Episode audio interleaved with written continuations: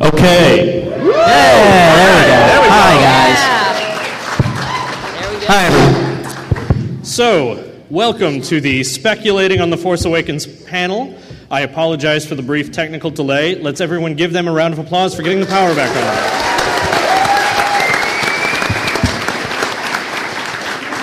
I will be your moderator for this hour of absurdity. And my name is Brian Young. I write for a variety of websites, including Big Shiny Robot and StarWars.com. And I write for Star Wars Insider and host a Star Wars podcast called Full of Sith. I hope you all listen to. And if not, you will now. Just one of you. Just one that one you. guy. Like, he's, yeah!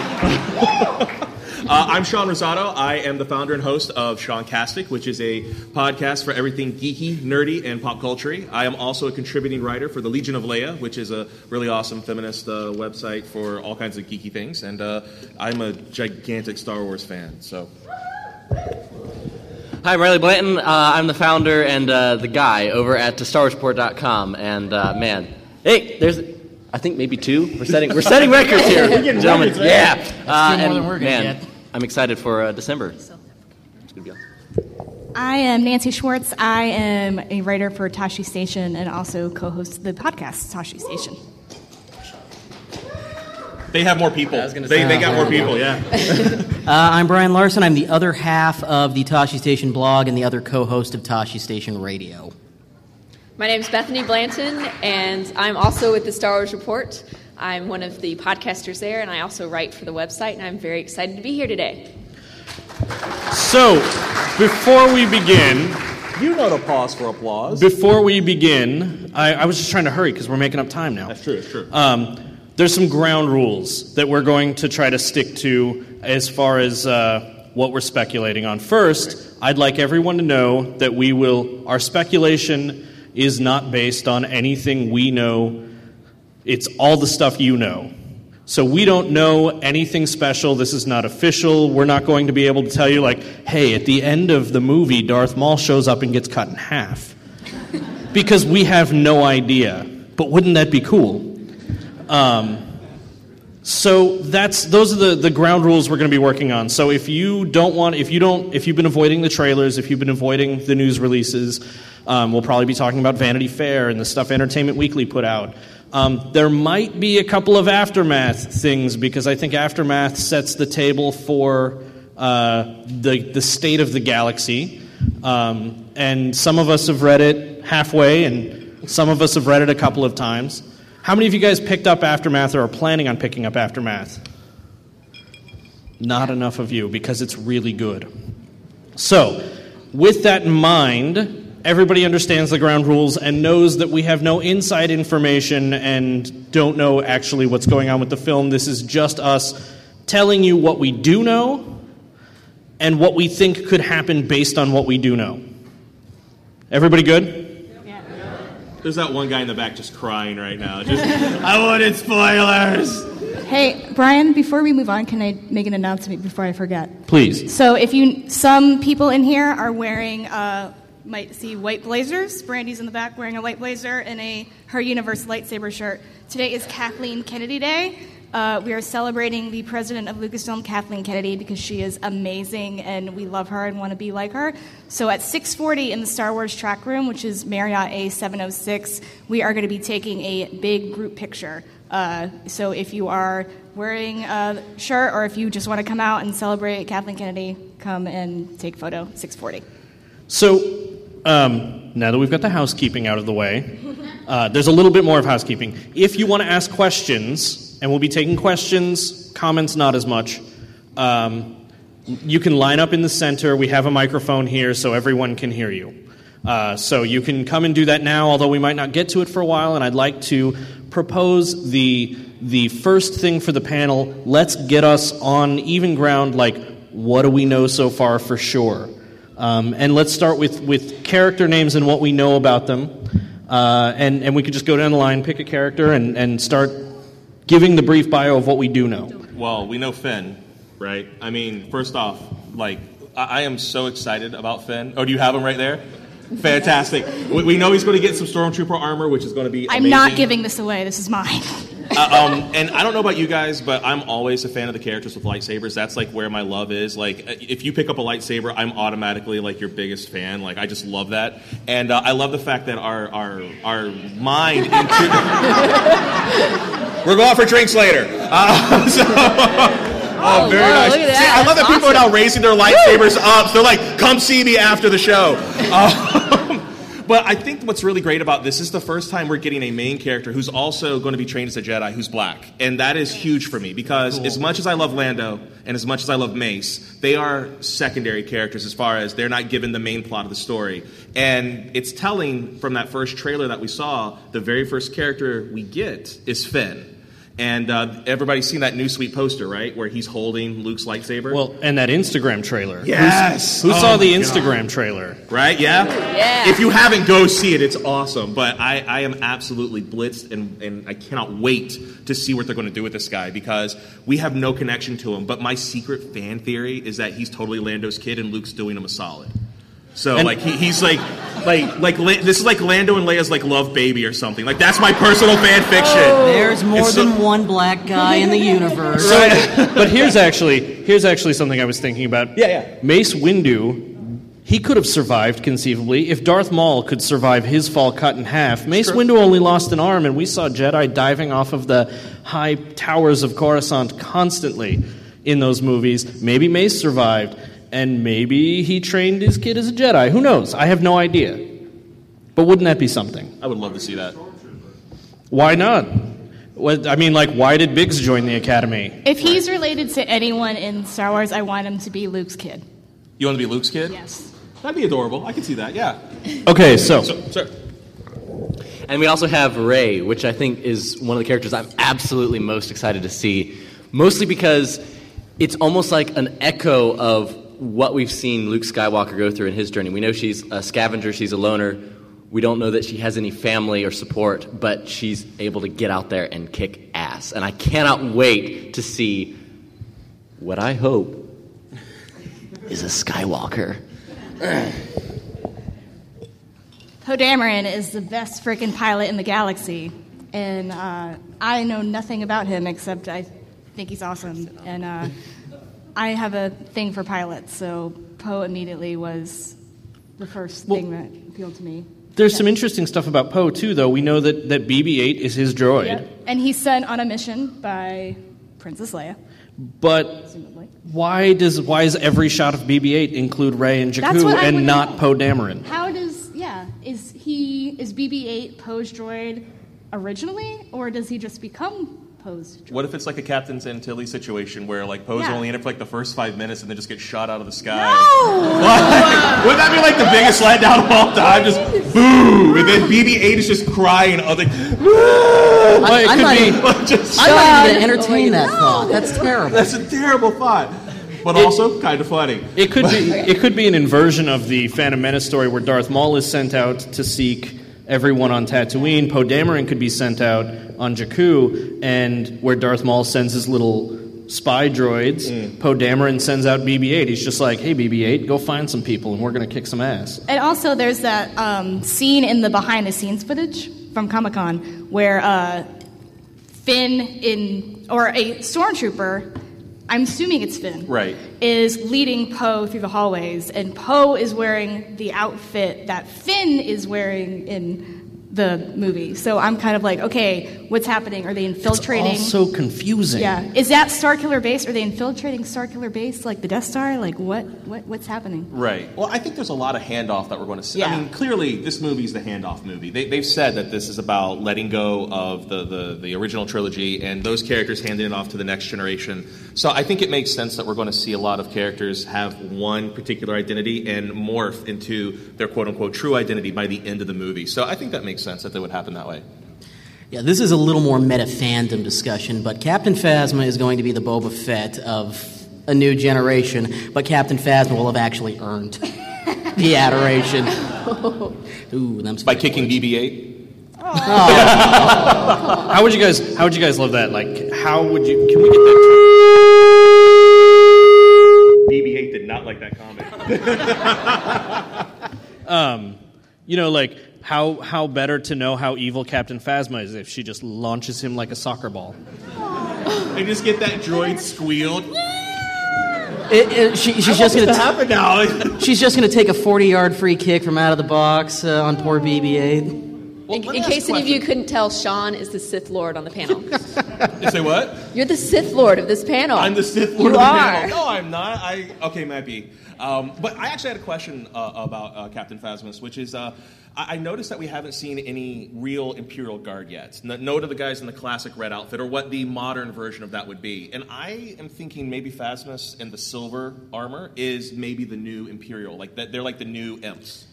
Um, and I was kind of thinking, did you- has anybody else drawn that conclusion, or do you think that they're just holding back on the Red Guard and we just haven't seen them yet?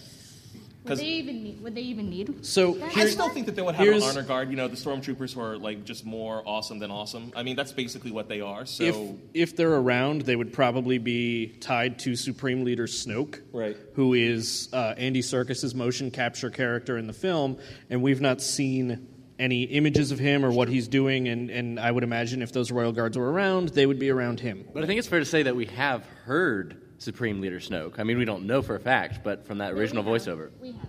Yeah. Yeah. Uh, There's been an awakening. So, for those of you guys who didn't know, Supreme Leader Snoke has the voiceover of the first trailer, where he says, There's been an awakening. Have you felt it of the dark side and the light? That's Andy Serkis. And that's Supreme Leader Snoke, which implies that Supreme Leader Snoke is probably tied into the Force some way because it kind of sounds like he felt something. But who is he talking to? Maybe Luke.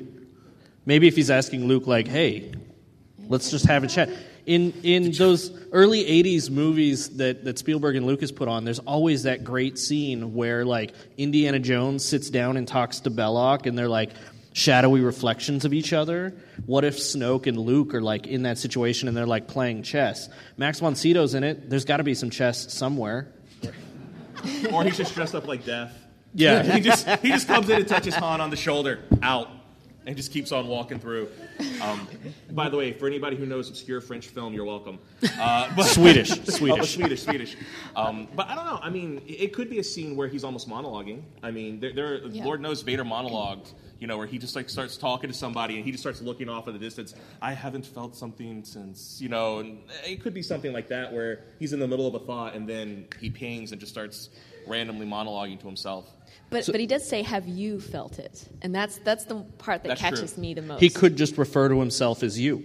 He is a supreme commander after all. I mean, someone who calls themselves Supreme Leader seems Right. like someone inclined to do that. Um, Bethany, what about a character you're excited for? I'm excited for the character of Kylo Ren. So Adam Driver portrays this apparently non-Sith Lord. Can we get the Kylo Ren lightsaber? Who had that? yeah, who had the Kylo Yeah. Ren? There you go. Oh, yeah. I like that. So recently, JJ in an interview said that the Knights of Ren, which Kylo Ren is a part of, is they're not Sith, but they're admirers of the Sith. So I'm very curious to see how much they draw from the Sith to see if their order is very different or it's quite similar. What do you guys think? Sith groupies. It'll be like following one Yeah. direction everywhere. So, and this is this is a minor bit in in aftermath that they do. There are some conversations exploring sort of dark side acolytes uh, on the imperial side. Uh, there's there's a little bit of discussion of that in aftermath, and that's definitely setting the stage for where we might be at with Force Awakens. Yeah, I mean, one thing that we've always seen, you know, in the EU previous to the, the reboot that they did, you know, we've always had characters that have been explored as being Sith adjacent. They've either, you know, studied a little bit of the Sith, you know, lore and then gone off and done their own thing, or they have their entire own religion, like the Night Sisters of Dathomir. Um, so just coming up with another, you know, series of, of bad guys who just happen to be Force users and have really cool bastard sword lightsabers. I think is totally doable. Um, and, and what I think makes it interesting is if there's going to be distinctive traits to the Rens. Uh, which is what I really hope happens, which is we start seeing some really interesting traits, maybe fighting styles or maybe special force effects that we have not seen yet that they only have. And I think that'd be really cool. Yeah, like for example, I mean, we've seen this with the Night Sisters, especially in the Clone Wars, where you have a very distinct kind of Force user. And but I think this is new territory for like the cinematic universe of Star Wars, and uh, it'll be interesting to see a faction that's outside of just the straight up Sith. And I think there's a part of Star Wars fandom who likes the idea of seeing bad guys that use the dark side of the Force outside of just the two. Like, who saw? Everyone remembered the old Republic trailers when you would see the old, Oh, yeah. the ancient Order of Sith. There's an aspect of the dark side of the Force that I think we've all dreamed about and been aware of at least at some level, and I think we're going to explore that, where the threat may not be as all encompassing, but almost more undisciplined and scary. But Nancy, I, you had something? I also like the idea that he isn't a Sith because it doesn't cheapen Palpatine and Vader as villains. You know, them being the last two Sith, you know, some people were concerned that, oh, no, you can't compare to them. But if he's not a Sith, he's not necessarily trying to be the next Palpatine. He's different. He's and they and J.J. Abrams has mentioned that a lot in his interviews that Kylo Ren is he he thinks he's right. You know. Yeah. He, doesn't see himself as a, as the bad guy. Yeah, which is good because no, villains don't see themselves as villains. They're just you know Well, doing I mean, what they think it, is it right. also really goes towards how they're presenting him, like in all the photography we've seen of him. Without the mask, he's just a normal, everyday guy. He's the most average-looking evil man we've seen so far, right? I mean, in, in Star Wars up to date, you know, you get Boba Fett not who never evil takes his mask off. Jabba is this giant slug. Of course, Palpatine is the withered old crone. You know, Invader's burnt husk, you know, menacing, you know, breathing apparatus. And, and here comes Kylo Ren, and you know, you put him in a suit, and he could just walk into this room, and everybody's like, "Oh, it's a guy," you know. And, and so that's something interesting that we have not seen yet. And I like Well- the fact that it's almost a, a just passable evil where you wouldn't even know it unless he, you know, pulled out the, the lightsaber. There are uh, there are other Imperial officers as well. We have General Hux being played by Domhnall Gleeson. Um, and if you guys have not watched Domhnall Gleeson and Oscar Isaac in the movie Ex Machina, that's Yeah. a fantastic primer into what they are capable of as actors. Um, but uh, General Hux, we know almost nothing about other than that he's commanding Starkiller Base, and he looks he looks angry. Have you guys seen the picture of General Hux? I also find it interesting because he's young. Like he's only well, I don't know how old the character is, but Domhnall Gleeson himself is only early 30s, and that's pretty young to be a To be a general commander of- commanding yeah. a base. Well, I, I think that makes sense, though, if you're thinking about it from the fact that the Imperial Remnant, or whatever they're, you know, the, the First Order, um, they've probably lost all their experienced commanders. That's you know, they've yeah. they've probably been fighting in a Pyrrhic victory for the last 20 years. You know, sending out their biggest, their best, their brightest, trying to destroy the Alliance and or the New Republic, and it just keeps getting whittled down further and further. So more and more junior officers who have lofty ideals but not necessarily the experience, which means that they're going to make a lot of really bad choices, which is going to be awesome to see.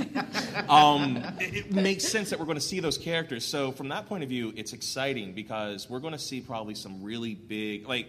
Okay, you blew up Alderaan, but these guys are probably going to do stuff way more personal, where they're going to go into towns and just like slaughter like the kids and the women, and just just to make a point, you know, to show, you know, no, we're really evil. Um, because even though you say blowing up a planet's pretty bad, it's a little tiny dot on a screen. We don't get the per like they didn't zoom in and show people in the city go ah, you know, like it's a it's a distance thing, and I, I think we're not going to get that that separation. I think these guys are going to prove how nasty they are by being like they're going to be right in the thick of it, and it's going to be pretty disturbing. Um, so the next question I have for the panel, uh, of the things we've learned, what and, and I want to start with Bethany and move this way. Um, what have you learned that's been most surprising to you uh, in the official channels, like stuff that they've revealed that you're like, huh, I wouldn't have expected to know to know this at this early date. The pirates, I would say.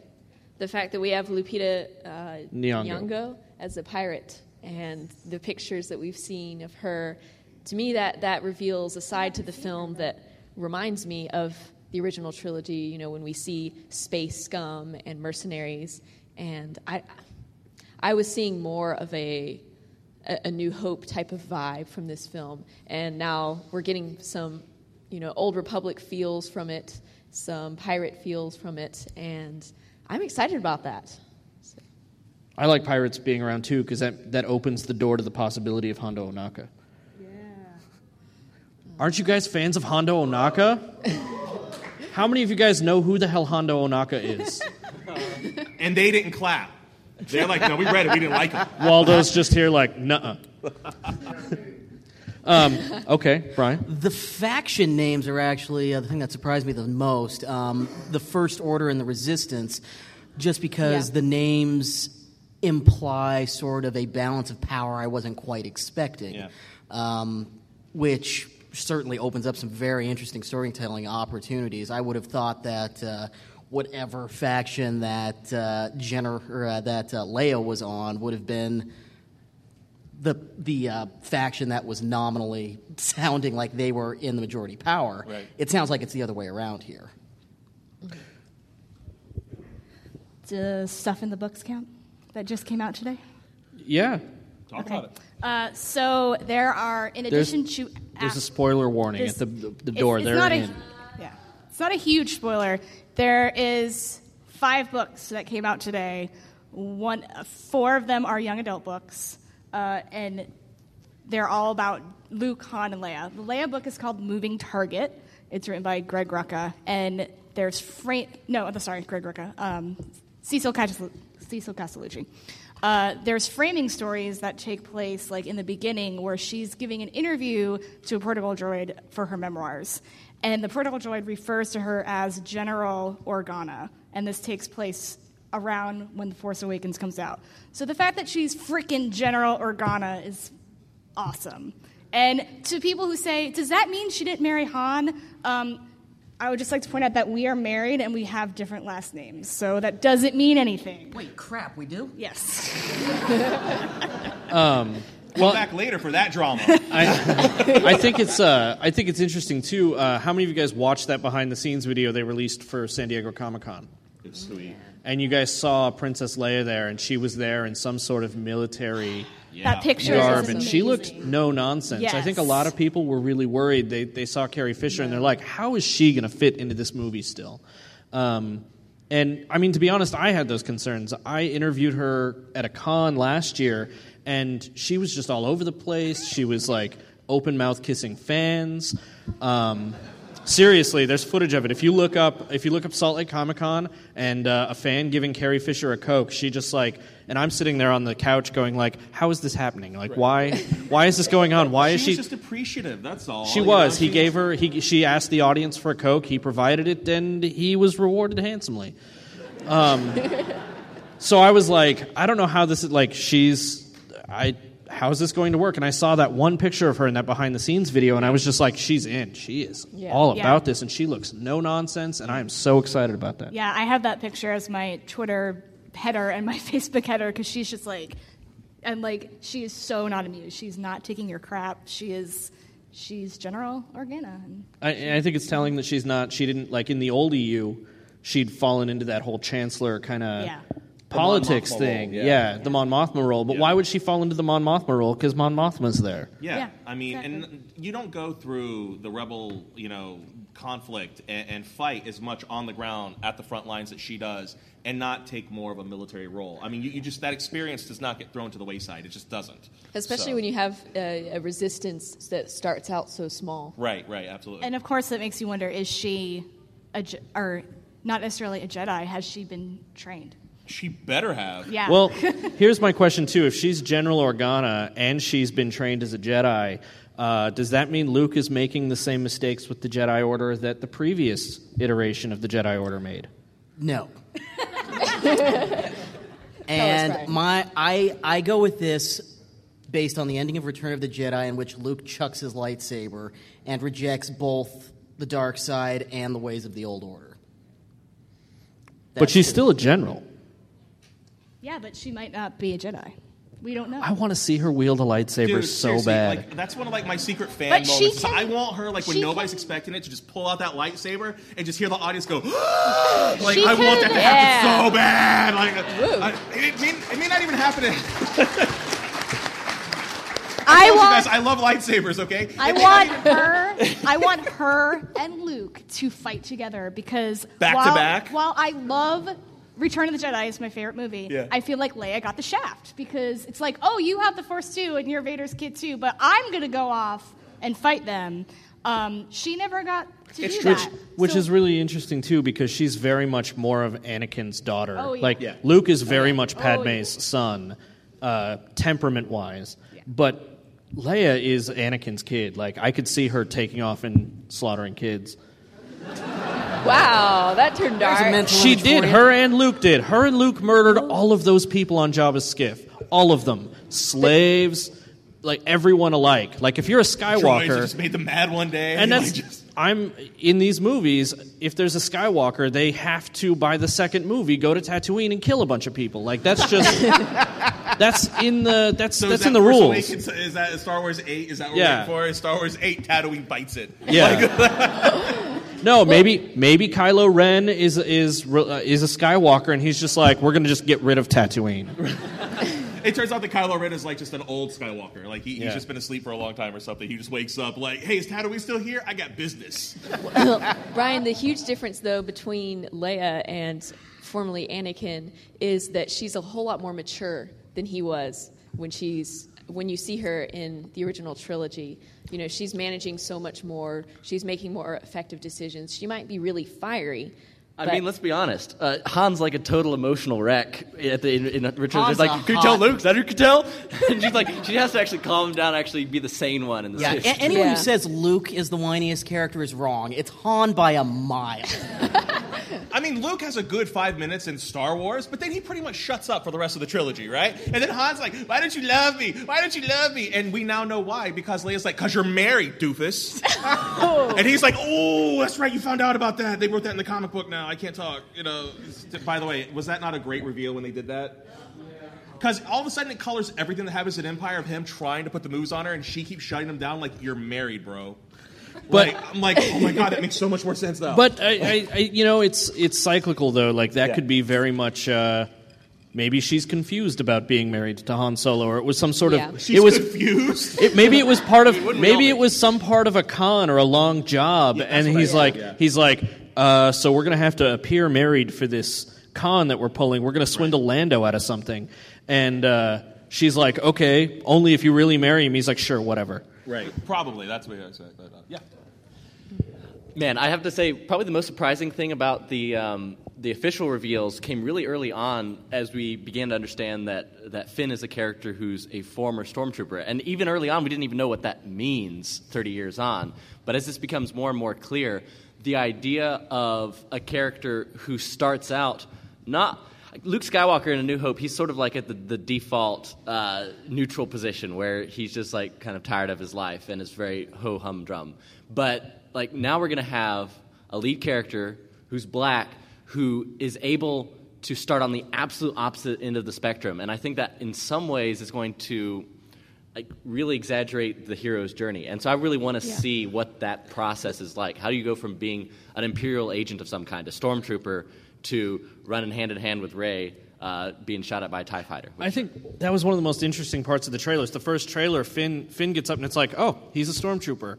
Like another trailer happens, like, okay, he's dressed as a rebel. I guess that's that's a thing. And then by the, the teaser trailer, it's like, oh, he has a lightsaber. Like he's the Yeah. only character that's had an arc that sharp in like the space of a minute and a half of footage. Right. And, But at the we- same we're going to time- cover this in two and a half hours. That's a lot to cover. But, But um, it- I know for me, the thing that, uh, uh, as far as reveals go, that I was the most surprised by was actually a non-reveal, um, which was the fact that we don't actually have the Rebel Alliance turn into the main government, the new Republic. We have the Resistance. Wait, and- you haven't read Aftermath yet. Yeah, yeah, go but, pick up But we have the resistance and we have the first order. Like that's what we have 20 years down the line. And I'm like, in my brain, I'm like, what if? Because the way they're portraying the first order, it is such a powerhouse. Seeing those stormtroopers lined up, like we kind of got an Attack of the Clones, and you see like all the first order regalia. I wasn't expecting that. That totally threw me. I was expecting this to come from a place of Leia, basically in the middle of like a Senate chamber, going, "I rule everything." You know, almost Palpatine-esque, without you know the the evil overtones. And, and the fact that we're not getting that really threw me. I think I think you're I think I'm interpreting the first order imagery uh, the opposite of you. I think uh, Starkiller Base having it be on a snowy outpost planet is representative of the Empire's position in relative to the rebellion in Empire, where you've got them hiding on some popsicle somewhere out in the, the deep recesses of the galaxy, and, and this is them saying like we're finally going to take our our move back. Uh, and and I think they're the ones who are on the, the other side of this. Well, and I think in some ways their their discipline and what what's struck me so much about the first order imagery is that there is such a clear and distinct involvement that you have with the armor designs, with the new star destroyers, with the new Tie fighters. So I, it feels like they're well established, but like again, off in the distance, it may be even secret. Like we don't even really know at the beginning of the movie the extent of a threat that they are. Right. But I- while, while we may have not expected this, to me it just makes sense because, yes, the Emperor was taken out, Darth Vader died, the Death Star was blown up. All of those are huge blows to the Empire, but they're still. Palpatine literally ruled the galaxy. Yeah. There's a galaxy's worth Well, of the Empire when I'm not left, looking- and the Imperial governors. when I'm not looking at the, the books because I have not had time in the last couple of years to read books, unfortunately. Um, I, I've just been so swamped. I can only take stuff that I see, obviously, in trailers or I can read on like a quick article or something. Is the fact that it, it almost feels like there's maybe a third faction that we have no idea what's going on because it feels like the Resistance and the First Order are two very small sides to something that's a bigger threat that we have no idea what's going on. And I don't know if there's any traction on that or not, but it just it feels like we're missing a huge piece of this puzzle that nobody's talking about. I almost wonder if the New Republic does exist. It is the largest governing body in the galaxy, and the First Order and Resistance is a small skirmish at the edges of the galaxy that has the potential to blow up into something. Like people big. just like so, they're, they're yeah. the, the stepchildren that nobody wants to talk so about. So the New Republic may be funneling resources into the Resistance Right. to shut down this First Order. This is where I hate saying I don't know because I want to know. I do want to know too. so, So bad. we're about halfway through this, and we'd like to take your questions. Uh, if you guys want to come up and line up in the middle, as we told you, and I, as you're coming up, I would like to take everyone uh, to remind everyone that uh, none of us actually know what's going on, and uh, all we know is what you know, and we're just speculating wildly. Like, what if the Millennium Falcon explodes? This has been something Brian and I have talked about for two years now. Like this is an ongoing joke. It's not going to be a joke when that When when, it that ship Just wait, gets hit. Just wait. Yeah, no, and everybody will blame me Right? for It's it. a joke right up until boom. yeah, and then we're all going to be in tears. No, Rey inherits the Falcon, and it's going to be awesome. Yes, sir. What is your question? Hello, how's it going, guys? Yeah. Doing good. Uh, there was something I've been thinking about a lot, which is, and you actually just touched on it a tiny second ago when you had mentioned um, the First Order being on the on the frozen planet. They're getting ready. They're they're rallying. They're getting ready to make their first step, kind of to reveal themselves to come out there.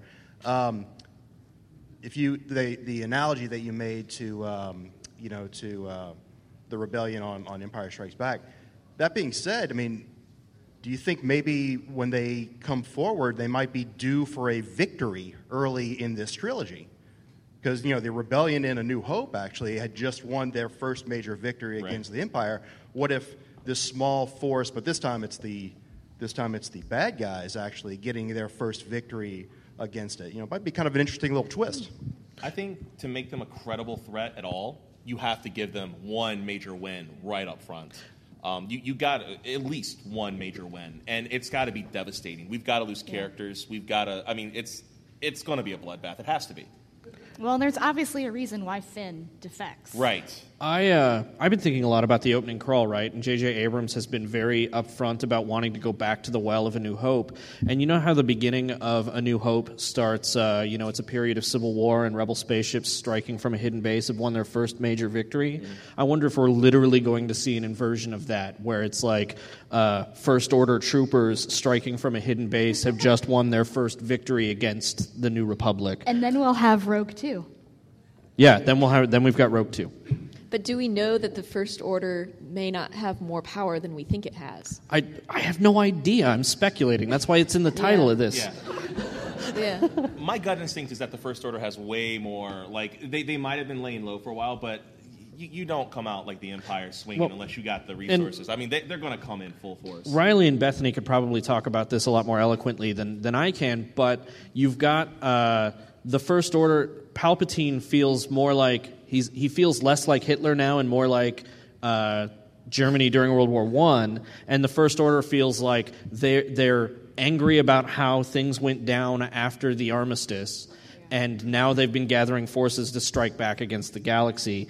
And Well- now you've got now now we're going to see what, what the Hitler of the Star Wars universe is capable and if you of. and that was in was it Empire magazine that the interview with J.J. Abrams. He he did he did bring it back to Nazi yeah, iconography a he said, "What if all the you know? What if it's they're in Argentina? The Nazis are in Argentina, and what if they Yeah. they get strong up. again. So Well, yeah, because if, if you think about the, the themes of Star Wars, the iconography of like uh, World War II Germany is always there, but thematically, it's never really it's never really there uh, fully. So, like, if you have the idea of a grand emperor, that's an interesting villain. But if you truly portray the idea of think of think of it this way, imperial nationalism. So, like a sense of of like weird, perverse pride in what the empire did. yeah, and like, see, well, that could be what it should have draws. Finn in. Finn's like, I'm going to be a stormtrooper. I'm going to be a hero and save the galaxy. And then he gets in and he's like, this is not what the promotional, you know. Yeah, they didn't tell me in the the pamphlet I was going to be materials- murdering Yeah. children. They didn't tell me I was going to have to work for Space Hitler. Yeah, Yeah. exactly. But, but now I have this image that Palpatine is not Space Hitler, and I'm really freaked out now. Like, 'cause, No, like, he was like, He was he was Kaiser Wilhelm. Like we don't even know the half of it. yeah, like we don't even know who Space Hitler is going to be in Star Wars. That actually terrifies me. Like, what? what- How do you go up from there? How many like civilian uh, civilizations did he obliterate? And it's like, no, no, no. That's that's setting the bar low. But if we picture it as almost like a, a real world strategic example, what if just in a country right now, uh, a Latin American country, a European country, we had a small rebel group, a resistance group, they could be good or bad, they managed to kill the president and take over the Capitol building. That might last a couple days, it might throw the country in chaos, but they might not honestly be enough to take the country. So, what if the for- First Order is essentially the new reincarnation of the Empire and the rebels essentially failed? So are you saying that they're going to take over the Senate building at the beginning and take over the government? Or what if they've been in control like since a year or two or three Hail after Return of the Jedi? That'd be the greatest Marvel tie-in of all time. like, they just start going Hail Hydra. That would be amazing. Next question, sir. Hey, so uh, we see Finn wielding the so-called Skywalker lightsaber, which Oh man. right, and uh, you know it's been pretty well established through spoilers and everything. So here's an idea I thought about. Do you think that the Skywalker lightsaber might have some sort of mysticism around it, meaning? Like the person who wields this, not only are they destined to lose a limb per se, but Yeah, no, I the- think you I think that's a prerequisite. Yeah, that, that's just bad juju around that right hand, man. Like, ugh. yeah, but they're they're destined also to uh, maybe have galaxy changing results with grave consequences, and maybe that's what's intrigued Kylo Ren. Uh, a that sort of this King Arthur's lightsaber- sword, if you will. So- The, the Yeah. lightsaber's a shatter point. So uh, I There's a think I think we can rely back on the immortal words of Qui Gon Jinn when he said, "Nothing happens by accident." Right. There's a reason that lightsaber's there. I don't know what that reason is yet, other than for Finn to lose a limb. Um, Yeah, But uh, I don't know what that is yet. But I'm sure there's going to be a bigger story reason for it. And I want to know, like, did like why who who picked up that lightsaber? Who found it in the gas mines? Of, of Cloud City or whatever. Uh, did Lobot go out and be like, "Hey, I've got this thing now"? Yeah, because like, he had so much spare time running Cloud City. It's like, Yeah. yeah, I want to take a drive. The Ugnaughts did so. Um, but uh, no, I and and who is that being passed? Uh, who is the lightsaber being passed to? Oh yeah, Is it Leia for Yeah, it's sure? Leia. yeah, it's got to be Leia. she's And- got the rings on. What? Oh man. Yeah, Yeah. so. And why does she give it to Finn? And what is Finn's relation to her? It all asks so many She- damn okay, look, questions. she knows what happens if you keep a holdout lightsaber. She makes her own and it says, "Hey, bro, you want a lightsaber? Wait, Here, so go take it. Go on, it's cool. Go on, take it." So it's like the I like my the hands. ring. Yeah, yeah, it's the ring. It's totally the ring. in seven days, you lose your right hand. Ah! You just throw it. Um, no, I mean we're we're making light of it, but I think that's Can- that's probably true. well, I I- mean, I- from a, I'm sorry. Go ahead. Uh, Can I point out that this is not the first time that Luke's lightsaber has come back? Yeah, it's true. But I mean, like from a mythological standpoint, it makes sense that that lightsaber, since it's going to be in, in all three trilogies, you know, has a, a, almost an a, Excalibur type of vibe to it. Whether it becomes an overt or, or whether it's just, oh, this is a through line that we get to have, uh, I think is up to what And- J.J. Abrams does. But And yeah. Mark Hamill, if you look at interviews of him from like the early 80s, he said that's what George always said, you know, in 20, 30 years, we're going to come back and you're going to hand Excalibur off to the, those exact words. Right, yeah. And that's exactly. Well, and it's interesting that uh, where you see Anakin take that saber and wielding the power of Excalibur for forces of evil, and Luke does the same thing, and Luke literally casts his saber away in Return of the Jedi and says, "No, I'm going to follow the path of the Jedi." And maybe Finn getting it means that he's going to find another path because the Jedi and the Sith were the dichotomy. yeah, th- that dichotomy didn't work, and so you've got a different dynamic with whatever dark side force users there are near, ha- here now. So we need a different dynamic of light side users as well. Um, Yeah, and Luke is definitely a, a huge mystery at this point for the trilogy, and, and in a way, I'm most looking forward to finding out what his role is in this trilogy. Other than looking just like you know Obi Wan at this point, I mean th- that beard. When they showed him in the beard, I was like, yeah, you did. Right? I mean, come on. Like it was you. All, like as soon as they announced that he was going to be in the movie, you almost immediately mentally went to he's going to take on all the aspects of what Obi Wan had as far as like you know affectation. And when they showed him, you were like, I, at least for me, it was like that's exactly what he needs to be. No, it, it, that it was unfortunate that, that they weren't able to reveal that Luke Skywalker picture officially. Yeah. Um, and it hit. I mean, how many of you guys just saw that scrolling down on Facebook for the first time? And it was me, and I'm like, I'm at work, I'm on Facebook, I'm not supposed to be looking at this stuff, and all of a sudden I'm just like, oh my god, I'm I crying still, like I at still work. haven't. I still haven't looked at it. I You haven't looked at it? Oh. It's on. It's in the corner of YouTube every time I go on YouTube because there's a video with him on it, and I go like this every time. But I've. I mean, I've. I've seen. I, yeah. Oh man, It's- you're going to be a wreck. Yeah. I was. I was toying with the idea of actually looking at it during this panel for the first time. I mean, as close as Ewan McGregor looks to Alec Guinness back in the day, um, it, it's it's just as eerie. I mean, it's it's freaky how much he looks like Obi. It's like what. And it looks awesome. I mean, you're just like, yo. Um, and uh, by the way, since we're talking about really cool things that we, we've seen in the trailer that we can talk about, um, we're assuming that kick-ass metal hand, Is that, that the new Luke hand, Yeah. he's like, forget skin. I want to look like a Terminator. Yeah. Like, it, oh, it looks so freaking cool, man. I was like, yes. Well, and it makes me wonder, like, what kind of situation he's in that he can't get a replacement for his hand that looks as good as the one he had before. synth Yeah. I, flesh, yeah, I, yeah. I like to think he's off the grid training Jedi in secret. It's like almost that like are he's totally like unaffiliated with any galactic governing body. And he keeps Some- stripping down the hand because it gets getting jacked up and he has to fix it. So he just rips the skin off because it's just in the way. well, and it's almost like he's in some remote island like that looks not unlike Ireland. Uh, and So- it heightens the Michael? the look of the hand heightens the connections to Anakin Skywalker in, really in. Attack of the Clones. Um, I really like the connections they're making with everything, the whole saga, and seeing it play. I really love I that. have to Next ask question, the sir. panel, why, why do you guys think that people keep talking about Luke as a bad guy? Whether it be rumors or fan discussions, this is something that always comes up. Because people are way too obsessed with Dark Empire. I'm not talking about Luke Well, as I a mean, bad guy for- because forget about Dark Empire. Uh, There is one nugget of truth to that, which is you know Obi Wan and Yoda basically had enough time to teach Luke how to kick ass, which is he had to learn how to use all the aggressive side of the Force. I mean that's obvious. Luke had to learn all of the true passive stuff, the, the real mysticism behind it, on his own, and from the few nuggets he got from Yoda. Because Yoda tried, he was like, you know, don't go into the, the swamp with your weapons. Yoda, what? Uh, what? Yoda, uh, what did Yoda went into do? the swamp. The, He- he took him tried? into- Tried. He tried. Yeah. True or do not. He, oh, whatever. Okay. So Yoda, Yoda did his best to make sure that Luke got it, but Luke was pretty much on his own. And let's be fair, Luke was a Jedi hitman. I mean, that's his whole job. Go kill the Emperor. Go kill Vader. That's his job. So to to take that and to think maybe he becomes aggressive at some point. Isn't necessarily a false conclusion, but I think Yes, at it the is. Jedi- but with What? yes, it is. Well, no, but I think at the end of Jedi, seeing him again throw It's away okay, the Nancy. lightsaber is the sign that he's not going to go that way. and is- that, that's something I actually wonder. Is he actually better off because he doesn't have those teachings? Well, the thing is, though, the ending of Return of the Jedi implies that he still has access to the fount of knowledge that is Obi Wan Kenobi, Right. Yoda, and his father. And presumably they could continue his training from beyond. Right.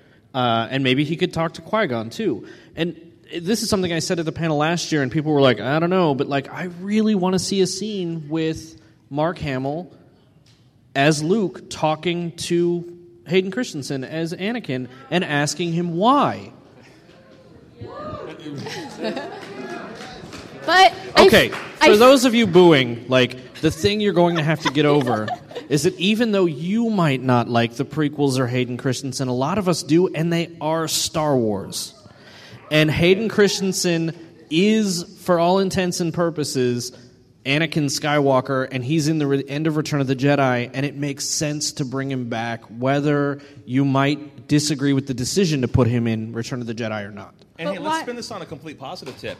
if they have a scene in Force Awakens with Hayden Christensen that you love, all of a sudden those prequels that you may or may not like become more eminently watchable because you're like, wait, we're going to get to the good part. You know, and I'm serious. Like, th- there are so many times where I've seen something that happens after a scene that I don't like that retroactively makes earlier scenes much more palatable. So don't just you know write it off. You know, just no. I'm, th- there's no way Hayden Christensen can ever you know be solid. I've seen him in other movies. He is a solid actor. It's the source material, and J.J. Abrams is clearly bringing his A game. I liked So- him. In, I liked him in the prequels. go I go think so. read the uh, Revenge of the Sith novelization and then go rewatch the movie. Absolutely. This I is why I feel- asked the question. I feel like a scene like that sort of scene would be 30 years too late in Force Awakens. Well, and we've I got feel like novelizations. I feel like could- that's something we need to see like in a book right after that. But I, I want to see that one way or the other. I don't care when or where. I just want to see that. Yes, sir. Hi. Um, assuming that since the Force runs strong with Luke and Leia, if you strike them down, they become more powerful than you can possibly imagine. Of the four other original movie hero characters, Han, Chewie, uh, 3PO, and R2D2, which of those four do you dread the most that this will be their last movie? I, I don't know if I dread it, but Han's totally biting the dust.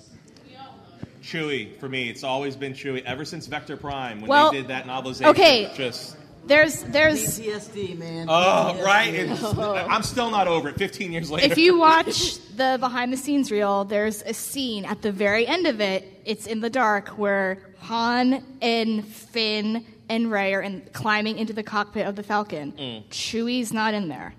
He was in there before. They're gonna kill my boy. I'm just saying. I didn't. I They, didn't do it. they resurrected him from the EU just to kill him again. and they and they look. Well, that's the first thing I said is that they look really sad. Han looks like what the heck just happened, and I'm like, No, I mean the thing is, is like I I never really liked the fact that they killed Chewie in the books. But if they're going to kill Chew- Chewie, I want to see Harrison Ford react to it. Oh, yeah. And if if Harrison Ford isn't personally reacting as Han Solo to the loss of Chewie, it, it's not going to affect me in the way that it should. If we're going to lose him. So you're saying we should do something other than drop a moon on him?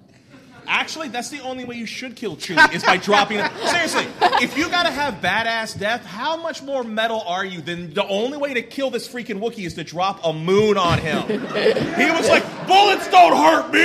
And you're like, how about a moon? Okay, that's gonna sting. Wait, that's the moon. Oh, wait, it is. What was it? It is a moon. Yeah, it is a moon. No Um, crap. I'm I'm like it was the picture of Luke actually that made me feel like he's going. Like he's going. And yes, I understand he could come back as a ghost, but think about the first time or early times or trying to put yourself into the position of watching A New Hope for the first time and watching Obi-Wan get cut down. And it's still heartbreaking and stinging. And if that happens to Luke, and if it happens to Luke, and I know that this is kind of treading in that old, I know, Nancy, I know, I know, um, but treading in that legacy of the Force stuff. But what if, what if Adam Driver as Kylo Ren is related to the Solos and the Skywalkers? And what if he is the thing that Luke sacrifices himself selflessly for to become that more powerful agent, and he's struck down by one of his relatives because of this cyclical nature of Star Wars, where Luke had to refuse to strike down Vader, and now that's the choice that, if Kylo Ren is related to them, that's the choice he's going to have, and he does not make the right choice, and he does cut down Well, his I- uncle or father or whatever. I think that's really going to depend on what the state of maybe not necessarily the Jedi, but the light side acolytes are at that point in the film. If there's no one else, I don't know if you can kill Luke.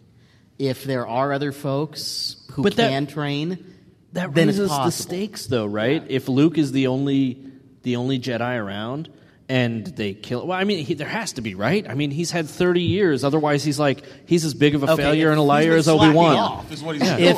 and I, I, I sure hope they don't have some old Republic era Jedi just showing up out of the woodworks. Yeah, where be weird. because at that point it's like, where were you when planets were getting blown up?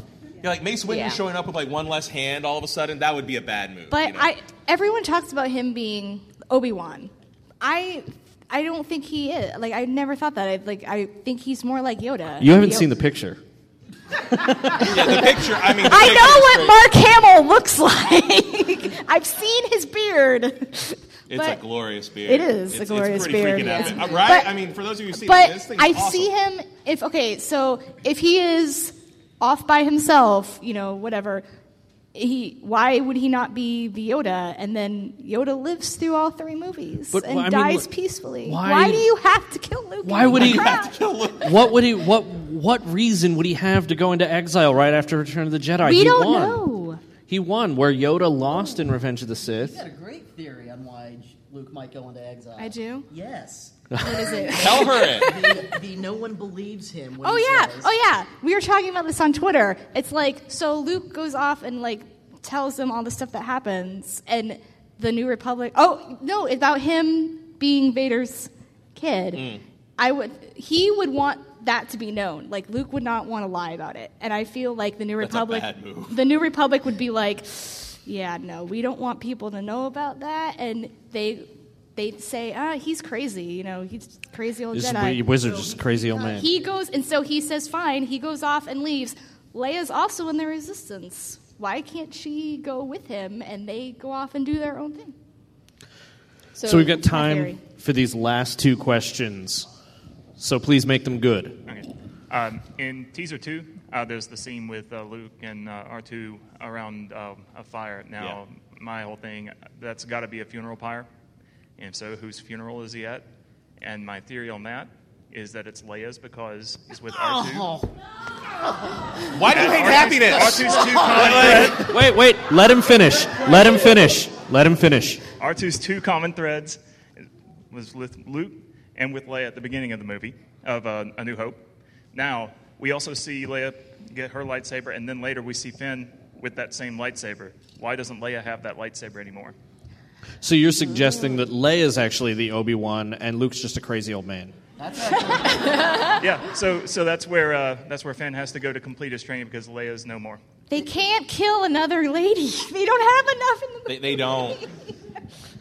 Um, I will bet all of the money in my pocket on it, which is And he's How much like my money do you big have? empty pocket right now. which is boy, if that money. happens, I hope you're ready for all yeah, the think pieces.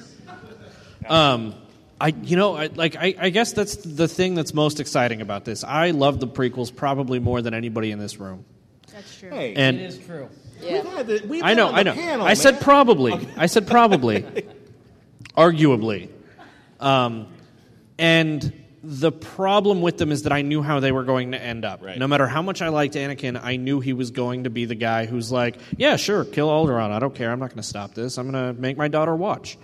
Um, so we knew how that was going to end, and I think the thing that's most exciting about the Force Awakens, it, and and this is why they had to wipe the the EU slate clean, is that we have no idea, and we're all going into that theater with these bits of knowledge that they're releasing in magazines and they're releasing in these mini trailers. I mean, we've literally had two minutes and fifteen seconds of footage, and that's it. By this time, all the prequels had two or three trailers before their release um, and full trailers, full two and a half minute trailers, and the marketing was out of control. And, and I mean, I remember going in for Attack of the Clones for the Force Friday equivalent then, and all of uh, the the Count Dooku toys were labeled Darth Tyrannus, and he had red lightsabers, and I'm like, well, I guess he's a Sith Lord. Um, but they haven't made any of those mistakes. Same with the soundtrack for Phantom Menace. Like, how many of you guys bought the soundtrack for Phantom Menace? And you're like, Qui Gon's noble, and what the? Um, so we don't know anything, and it's so exciting. And this is what I love about it. And I love being able to have conversations like this to say, like, what do you think's going to happen? And we could all be wrong, or we could all be right, or we could all have pieces of it. And and that's what I love most about being a Star Wars fan at this time right now. Yeah, I know me personally, as much as this is a legacy movie and we have so many characters coming back almost as a final goodbye, everybody's on the chopping block. I mean, I would say one or two of the original guard will make it, but we're going to see a lot of the old guard like just die. I think that's as I much as. I hate to say it, my gut instinct says we're probably going to lose, you know, Leia. We're probably going to lose Chewie. We're probably going to lose Luke or Han. Um, I don't know which ones, but the fact is, is that they're not long. If not in this movie, definitely in the next one. They will not make it to the end of the trilogy. I just, I don't see it. We might get a survivor from the original movies, but not all of them. It's They just not can't. happen. The one person they cannot kill is R2D2. Can't kill R2. Well, they've got BB-8 to replace him. They've got They got BB-8 to replace Yeah, him. but if Not we lose replace, to if, accessorize. if we lose BB-8 needs a R2, we lose our unreliable narrator. Okay, sir. You're it. This I hope is great. I just want to say that I was impressed, totally impressed about the Stormtrooper armor. I thought it was totally awesome when I saw it in the trailers. And I was just wondering, in this, in the next movie, do you think that uh, these these Stormtroopers will have improved accuracy when, when they're aiming for their targets? No, not at all. No. I, I don't know. I mean, it, th- that first order sounds kind of fringy. I think their training resources might be even worse than the Empire's. Yeah, I don't know if J.J. Abrams is going back to old school Star Wars. No, no. You know what? I will tell you why they will. Captain Phasma. Beat them down. Captain Phasma will be able to hit just about anything, including BB-8, whether it's with a blaster or her feet. Or foot. These blast marks are too accurate for sand people. Yeah, Um, right. No, I, I think they're suck. going to be much more threatening than than they were, and and there is that, you know, where you had the clones, where the clones were way more accurate because they were actually trained and invested and kind of genetically modified to care about the cause. And the stormtroopers in the classic trilogy were like people who got forced to do it. You know, they got drafted or they they joined up so that they could have a better life. You know, like I don't want to die or get in this conflict or really even care about killing people because I'm just trying to earn a paycheck to support my family over here. We're like the the poor people of the universe and this is what we got to do to survive. And these first order people are like they are acolytes, they are believers and they know exactly what they're doing and why and they are I think they're going to be a much more deadly force to be reckoned with than you know than than ever than the stormtroopers in the classic trilogy. Very true. So, if anybody wants some of these, uh, last night at the aftermath thing, we got uh, notes to excuse you from work that you were reading aftermath all night. Um, so, if anybody wants to come up and take take some of these, uh, we we have these, and uh, thank you very much for coming. There's actually uh, there's one thing, and this is just minor. Oh. no, no, that's fine. If you guys are going to the uh, Star Wars uh, Force Friday finds, that's going to be over in uh, the uh, uh, Marriott. Uh, I actually have something. Uh, I make handmade Star Wars little statues here. We have a BB-8 that we're giving away over there. It's the only one I've ever made. So it's a little 8-bit BB-8. So if you're interested in picking this up, they're going to raffle it off, one of a kind, over in the uh, Force Can Friday room. They wanted me to announce that. Are panelists eligible? If you're in the And- room, yeah. Yes! As- I mean, I've, I've- As everyone's filtering out really quickly, uh, panelists tell everybody where they can find you. Oh yeah, we didn't even do that. Uh, oh, uh, you can find me at SeanCastick.com or on Twitter at NumaZ. StarWarsReport.com. Uh, Nancy Pants, that's a Nancy with an I on Twitter. Also, Tosche underscore station. And the blog and podcast can be found at tosche-station.net because domain squatters suck. StarWarsReport.com. That's right there. Yeah, please. Um, and then you can find me at Swankmotron or at Full of Sith. And you can find my columns. Actually, if you're interested in Ex Machina, my last piece on StarWars.com was about the connections between Star Wars and Ex Machina. And there are actually more than uh, just the actors in the film.